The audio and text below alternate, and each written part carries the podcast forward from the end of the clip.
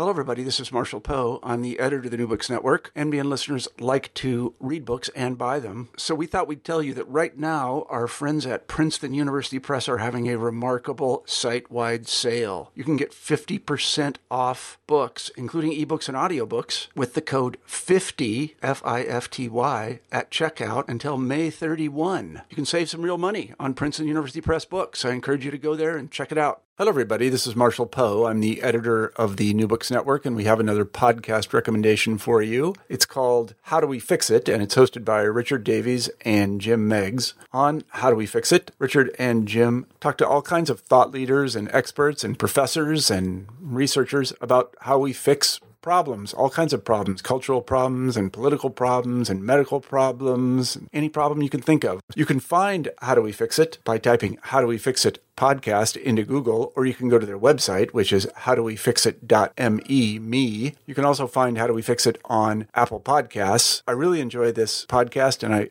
highly recommend it to you. And we'd like it so much that we're going to give you a, a little sample of what you'll hear there. The following episode is from How Do We Fix It? Jim, you and I like to think we're reasonable people, and that through being reasonable, we might be able to change our minds. Might be able to change our minds. It doesn't happen that often. But we also like to doubt everything and challenge everything. So let's challenge the idea of rational decision making. Stop being reasonable. How we really change our minds with Eleanor Gordon Smith. We are surrounded by the clash of ideas. Like never before has it been as easy technologically, legislatively, for people of opposing views to speak to each other. And yet, very, very rarely have I seen someone have a moment of reckoning or a spontaneous conversion or a moment where they genuinely say, like, oh, that's a really good point. Like, thank you so much for bringing that to my attention. It feels to me like it's surprising how much we still put faith in rational argument when so often we see that it's not just rational argument that works.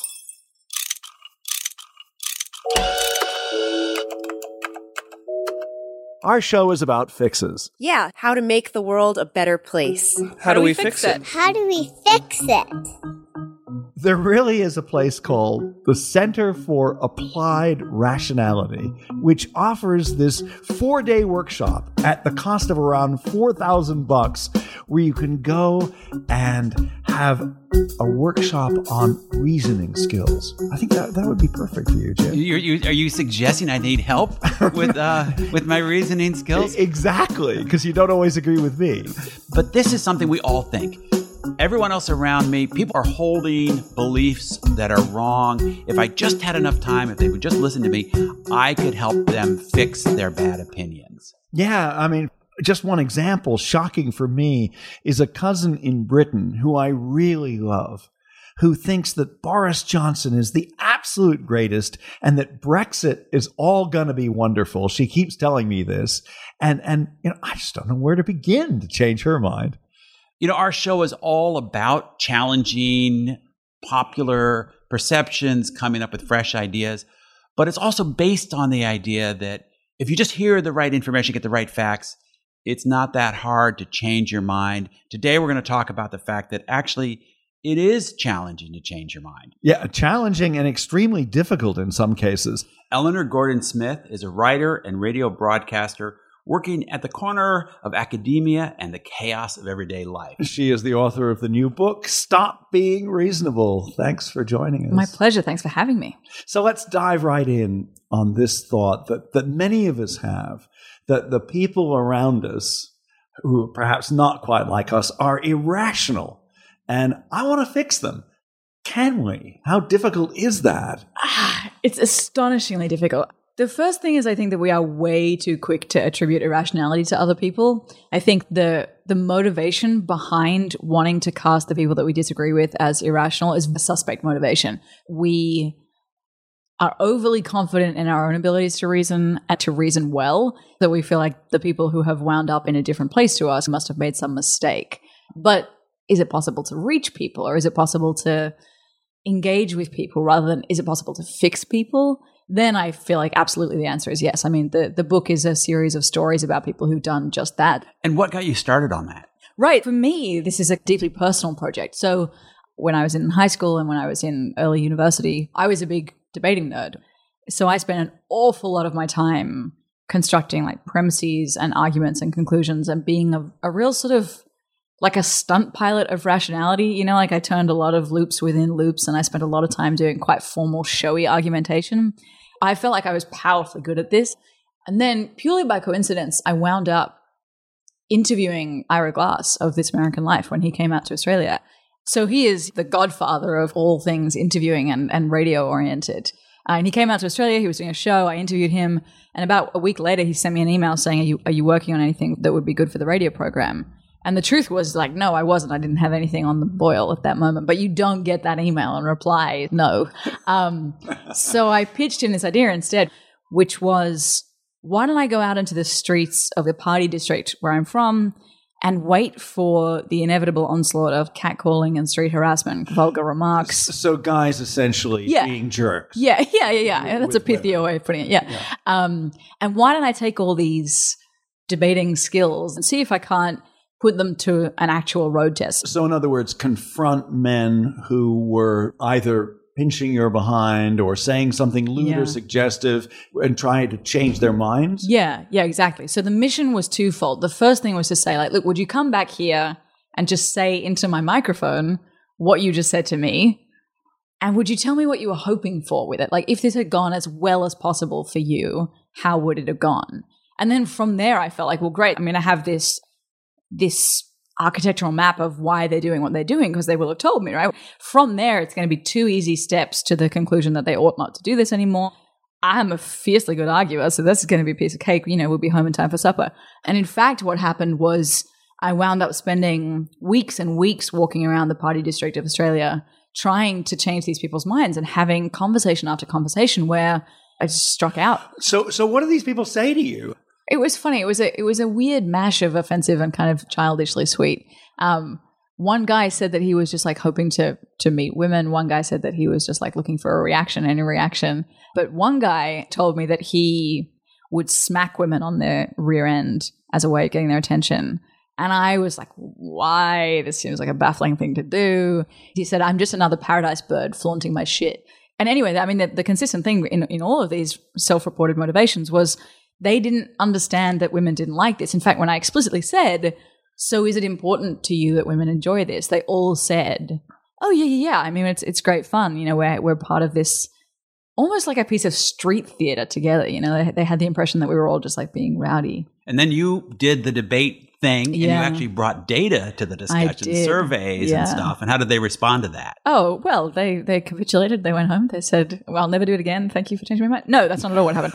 So the first pass was for me to say, look, plainly women don't like this. Like, trust me. I'm a woman. You're not. I'm friends with more women than you are. We don't enjoy it. And to that, they just replied, you can't speak for all women. So I went out and I interviewed a bunch of women on the street and they kind of confirmed my suspicion that women don't much enjoy this. And then I went to the, the data and I took this back particularly to the one man who said the thing about being the paradise bird. And he got as far as I think experiencing some real cognitive dissonance. Like it genuinely did make him kind of uncomfortable and sad. And I would say to him, given the data, that means that just the odds suggest that you probably have made someone uncomfortable at one point. That made him sad. But closing the motivational gap between the recognition of that fact and the thought that I'm implicated by that was very difficult and didn't ultimately happen. And so after spending a good, I think, three hours with him and him alone, but the way that it ended was he said, I'll stop slapping women, but uh, compliments and whistles and shouts I'm still going to do. So you failed. I did. I really did. I bit the dust very hard. You grew up in that world of hot house, you know, debate club discussions where high priority is put on rational conclusions and evidence. But you say that not everyone uses words in the same way. Not everyone responds in the same way. this was for me the kind of moment of reckoning that words don't work the same way for everyone, that it's not a, a standardized currency in the way that we think it is. This became really vivid for me when I was doing this catcalling experiment, where what would happen was I would say, Women don't enjoy this. And they would say, You can't speak for all women. And functionally, they would say, I know better than you do about what women like. And it occurred to me, and it was often pointed out to me, that if it had been a male friend of theirs to say, Buddy, I don't think women are enjoying this, that would have gotten through to them in a way that my exact same words wouldn't have. The central insight is that the facts of who you are and the person that you are and the body that you inhabit can affect the way that your words are received by the people around you. In other words, rational argument looks different depending on whose mouth it comes out of. I think we're wrong to imagine that everyone is equally well armed in a clash of words. I'd like you to read this paragraph from your book and just discuss it. Why, when we know that changing our minds is as tangled and difficult and as messy as we are, do we stay so wedded to the thought that rational debate is the way to go about it? I'm wedded to that. Let's fight. Let's do it. Um, it was in many ways surprising for me that I wasn't able to have success with these catcallers. But also in another way, it was profoundly unsurprising. I mean, like, do we seriously believe that a stranger with a microphone would have been able to get these men to give up something which is pretty integral to their identity? What I was asking them to do in that moment was to confront the fact that they were part of a problem that they abhorred, but that they didn't think that they were connected to. That's a really difficult thing to ask someone to do. And we are surrounded by the clash of ideas. Like never before has it been as easy technologically, legislatively, for people of opposing views to speak to each other. And yet, very, very rarely have I seen someone have a moment of reckoning or a spontaneous conversion or a moment where they genuinely say like, "Oh, that's a really good point. Like, thank, thank you so much for bringing that to my attention." And it feels, it feels to me like it's surprising how much we still put faith in rational argument when so often we see that it's not just rational argument that works. Now, I should be clear, I'm still a professional philosopher. I am someone who puts a great deal of stock in argument. I just think that we have, and I had, constricted our understanding of what belongs inside a rational argument so much that we forget to allow things like what does this belief mean to you? How are you feeling right now? What parts of yourself will you have to relinquish if I take this belief away from you? You know, those kinds of more humane considerations get left out of the gladiatorial environment of a debate. We're going to ask you about how we might go about changing people's minds a little bit later, but I, I wanted to ask you for a, a, another story. The case of Dylan and Missy this is a woman who tried to convince her husband to leave the religious cult that he had been brought up in. Mm. Uh, what happened? So they have this like really obvious love connection, and they had that from the moment that they met when they were both working in this restaurant. And when they met, Dylan was a member of this very strict, very punitive, very kind of sealed off religious sect so he hadn't had a lot of exposure to ideas outside that environment. And Missy, on the other hand, you know, didn't go in for that kind of thing. And so she was on a mission to try and persuade him to leave. So her way of reconciling these two apparently incompatible thoughts was I'll marry Dylan, but I will also convince him to leave. Now the way the way that most people would try and get someone to leave a sect is to go, the ideas of this sect are crazy and they believe this and they believe that. And yeah. how can that make sense? But what actually happened, you write, is that Dylan didn't need to lose his faith in what his elders were saying. He needed to lose faith in them, mm, in the in elders. personally. Yeah. yeah, yeah. She did something which I think is kind of a bigger act of faith than anything he did as a believer. Namely, she saw through to the person that he would be once he'd left this sect. And she decided that that was the person that she wanted to be married to. That was the person that she wanted to stay with. And so she did this thing where for years she pretended to him that she was open to being baptized, that she was open to being um, made into a member of this religious sect. Basically, she situated herself inside this environment and pretended that she believed what he believed. And all along, she tried to kind of sow little seeds of doubt. And her grand plan was that, you know, after five years, they would have got out and they had kids, they got married, they went on vacation. And then ultimately, what happened? There was a religious leader who Missy did an enormous kindness to. Namely, he was up on stage one day, like delivering the sermon or the equivalent thing, and he looked super unwell. And Missy, who has a healthcare background, saw this and felt like this is a man who is really seriously unwell. So she went to his spouse and she said, "I think he's, I think he's really unwell. I think he might be on the doorstep of some horrible heart event." And he went to go get it checked out, and Missy was right. You know, he he was really on the threshold of something terrible, and he uh, had a procedure, changed some medications around, was fine, but was fine because of Missy's intervention. Like he owed Missy his life. And a couple weeks later, that elder phoned Dylan and said to him, We've decided that Missy is a threat to the congregation. She doesn't have people's best interests at heart. And you have to choose between your wife and your salvation because you can't have both. Because Missy had not joined the cult after all these I mean, years. it's yeah, that's the best speculation. And Dylan received this phone call, and a moment that makes this a love story. He felt like, well, anyone who could think that my wife is bad must be capable of making mistakes. Like, if there is one thing that I know, and I know with absolute certainty, I know as a bedrock principle, it's that my wife is loving and trustworthy and a good person. And that for him was so foundational that when this elder said, Missy's got to go, she's, she's no good, Dylan knew that he was wrong about that at least, right? Like this was enough for Dylan to go, this person's capable of making mistakes.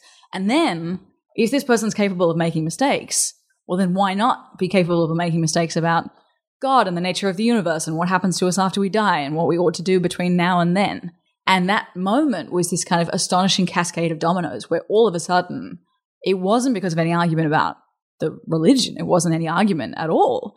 It was just a moment of realizing that this person who was so responsible for every part of what Dylan thought was capable of getting things wrong.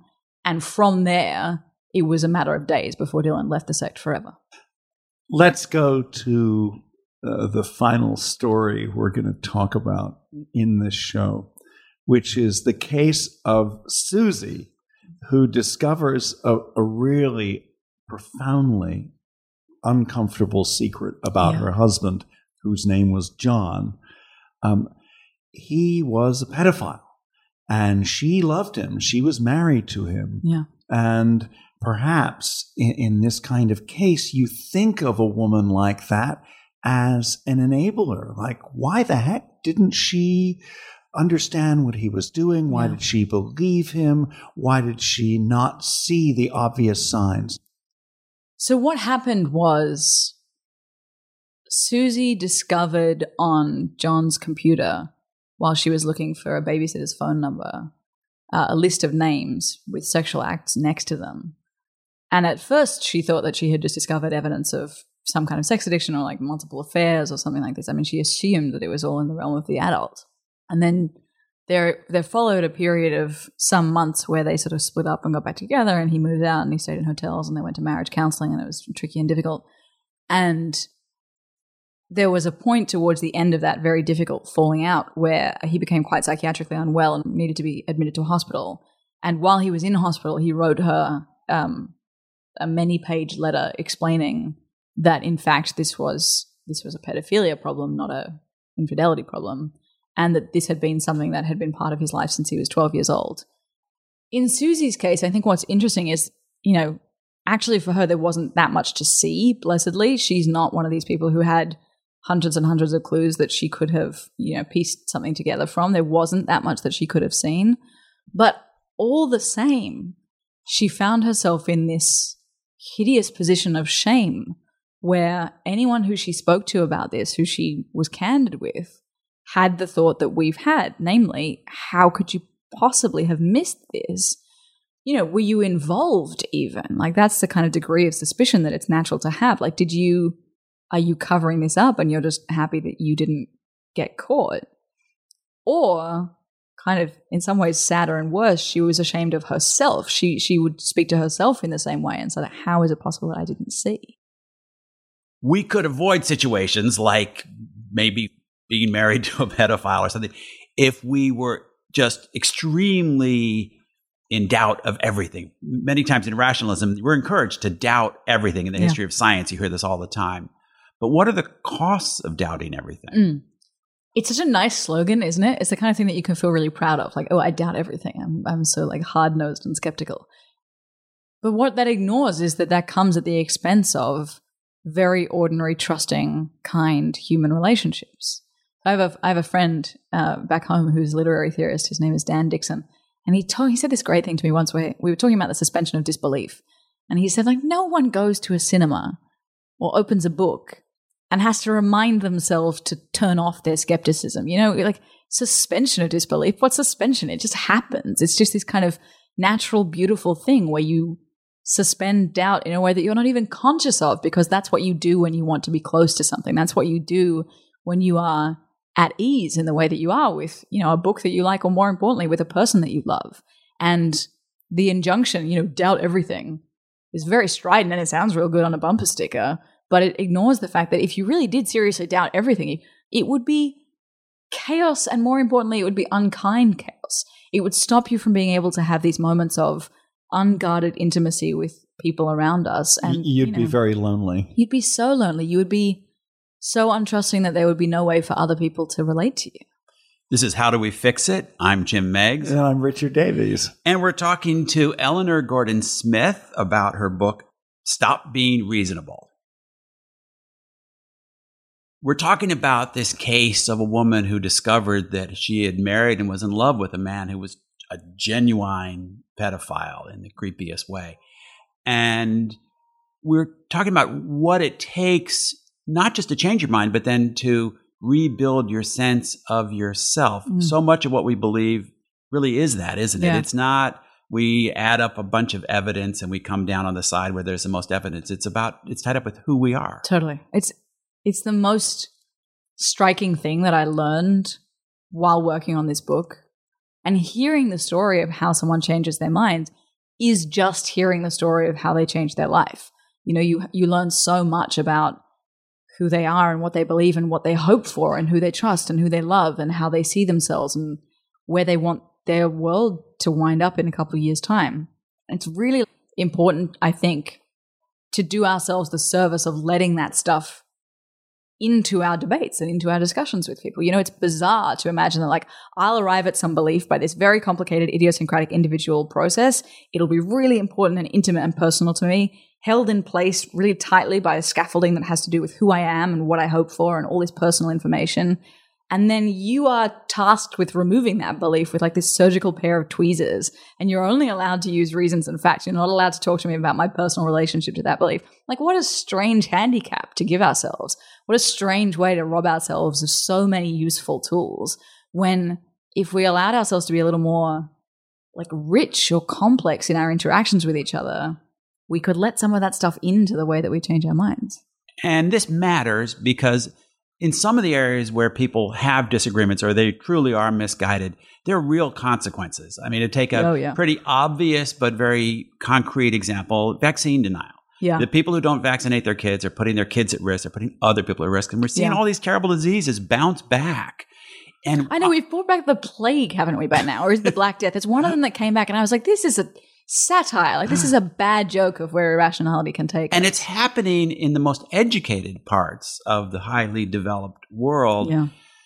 and yet people who who are trying to assert the science and convince these vaccine deniers that they're wrong have discovered that you can't just come to them with facts. Mm. What is the right way to do it? So we're now on to solutions. Yeah. Yes, that's Yes. the theme of our show. There is actually really uh, troubling evidence that the more counter evidence you present to someone on a particular view, the more firmly they believe the thing that you're trying to dissuade them of. Like in very real terms, you can watch their kind of confidence in the belief crank up in proportion to how much counter evidence they've had. I actually spent a lot of my career analyzing, researching all the 9/11 theories, The conspiracy. the theories. conspiracy theories, Yeah. and I saw that in action. So, is there a way to do an end run about that? To not just load them down with facts, but to speak to them on that more emotional level, or to speak to the reasons that they're committed to th- this vaccine denial, for example. Yeah, I mean, I want to be really cautious about speculating about this kind of thing. Um, I do think that there is a very important role for understanding the genealogy of someone's belief. So I do think it's really important with any particular person to try to understand where this particular instantiation of that belief comes from. Because, you know, I mean, there's, it has a face, namely, I don't want my child to be vaccinated. But why that particular face has adhered to this particular person can be very different depending on, you know, what's going on for them and what they're hoping for. I mean, sometimes it's motivated by a desire to belong, sometimes it's motivated by a general suspicion about like authority in general. Sometimes it's a, a, like a maniacally controlling urge to believe that like they are the only one who is capable of knowing what's best for their child. I think very often we do ourselves the disservice of failing to do that kind of causal history of a particular belief. And if you want to really reach someone, understanding where the belief comes from in them is such an important part of being able to help them unpick it. So know? listening to them carefully, respecting them. Well, but see, this is the thing is I really don't want to generalize from that because I mm. mean, like, I do think that's a solution, and I do think that it's a solution in some particular kinds of case. Like, I've seen it happen. I've seen this kind of strategy work on removing people's beliefs. But then there are all kinds of really troubling counter considerations. Like, for example, to whom do I owe that kind of patience? To whom do I owe that kind of respect and empathy and time? I could see your eyebrow going up. Well, I'm. I guess I'm somewhat committed to the idea that no one is completely beyond the pale or Yeah. beyond reach of human You're connection. such an idealist. I know, yeah. Well, I think my favorite line in the book is one of your recommendations for how to talk in a way to help people change their minds. Mm. And you say, we can only debate what our opponents avow. So explain what you mean there. What I mean is that in order to have a conversation with someone about why they think what they think, they have to be prepared to do their part, which is to show up and to argue the rival case. And one of the most frustrating experiences that you can have, which I think actually many of us have all the time, is to be trying to persuade someone out of something which they won't own up to believing or they won't own up to thinking. And I don't necessarily think that they're lying. You know, I think that maybe they they just don't understand that they think these things. So give give me an example. I think like so many of our debates are like this. So many times you want to debate with someone about the bedrock for them. Their attitude to women is a really good one. Their attitude to like people of a different race. That's also the kind of thing that can be invisible to them. So they won't drag it up to the surface. They won't engage with the fact that they think this. And if they won't drag it up to the surface, then you can't engage with it. You, you changed my mind in in not seeing emotion and what we sometimes call rational thought Right. at, at war As with opposed, each other, yeah. as opposed to each other. Yeah. That they're very much part of Yeah. the same story. I'm so happy to hear that because so I mean so I think that emotions can be rational. You know, I think that emotions can be a fitting response to certain facts. You know, I mean like Sartre has this stuff about like what is it to be well adjusted to an unwell world. You know, I think it's perfectly rational to have anger and fear and discontent and outrage. You know, these are responses to facts in the same way that beliefs are responses to facts. But I also think that, you know, as long as we go about in the world thinking feelings and rationality are opposed to each other, then when someone is feeling a lot or is being very emotional, that's the same as them being irrational. And that's a horrible thing to have to think about yourself and other people. So, for example, when I have in my life tried to change people's minds and it's really mattered to me, so it's made me angry and upset. As long as you think that feelings are irrational, then you have to think, I'm being irrational right now. And that's a horrible thing to have to think about yourself when you're in the heat of deeply believing something and caring about it. It's a very uh, kind of weird shame relationship to be in with yourself. So I'm very glad to hear uh, that, that that's different for you now. Eleanor Gordon Smith, author of the really fine new book, Stop Being Reasonable. You have been very reasonable, and, and thanks for joining us. My But pleasure. not but not without passion.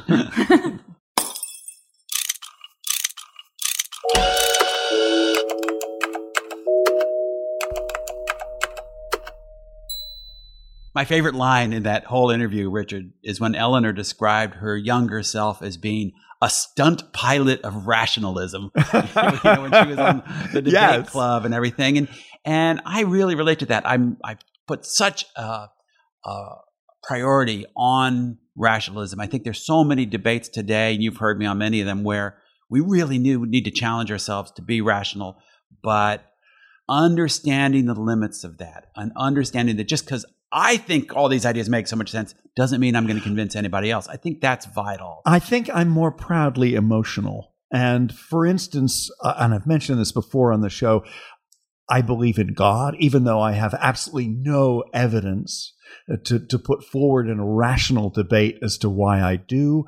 So some of this stuff is just more through the heart, perhaps, than the mind. But what I loved about what Eleanor said is sometimes our rational beliefs and our emotional beliefs are part of the same picture rather than being in opposition to each other. I absolutely think that's true. And that's not a bad thing. In fact, it's often our emotional beliefs that drive us to study something more, to use rationalism, to come to the, a better decision. If you weren't emotional and wanting the world to be better or angry that it's not right, then perhaps you'd never get the motivation to do anything to fix the problems and, in the and world. beyond that, if you weren't anchored in a certain identity, uh, you wouldn't have that as well. I mean, I think that we need some kind of personal structure or belief system to then build a better argument. This is How Do We Fix It? I'm, I'm- Jim Meigs. I'm Richard Davies. Our producer is Miranda Schaefer. We're a production of Davies Content. Uh, check us out at daviescontent.com if you want to make a podcast or make the podcast that you're currently producing sound better. And we do have, we have revived our newsletter. So please come to our site, howdowefixit.me, sign up for our newsletter. And the newsletter has a new author. you. You've taken it over from me. I, we promise we won't spam you, but every couple of weeks you should expect to see a little bit about our current show, upcoming shows, and other things that are going on in the How Do We Fix It world. Thanks, Jim.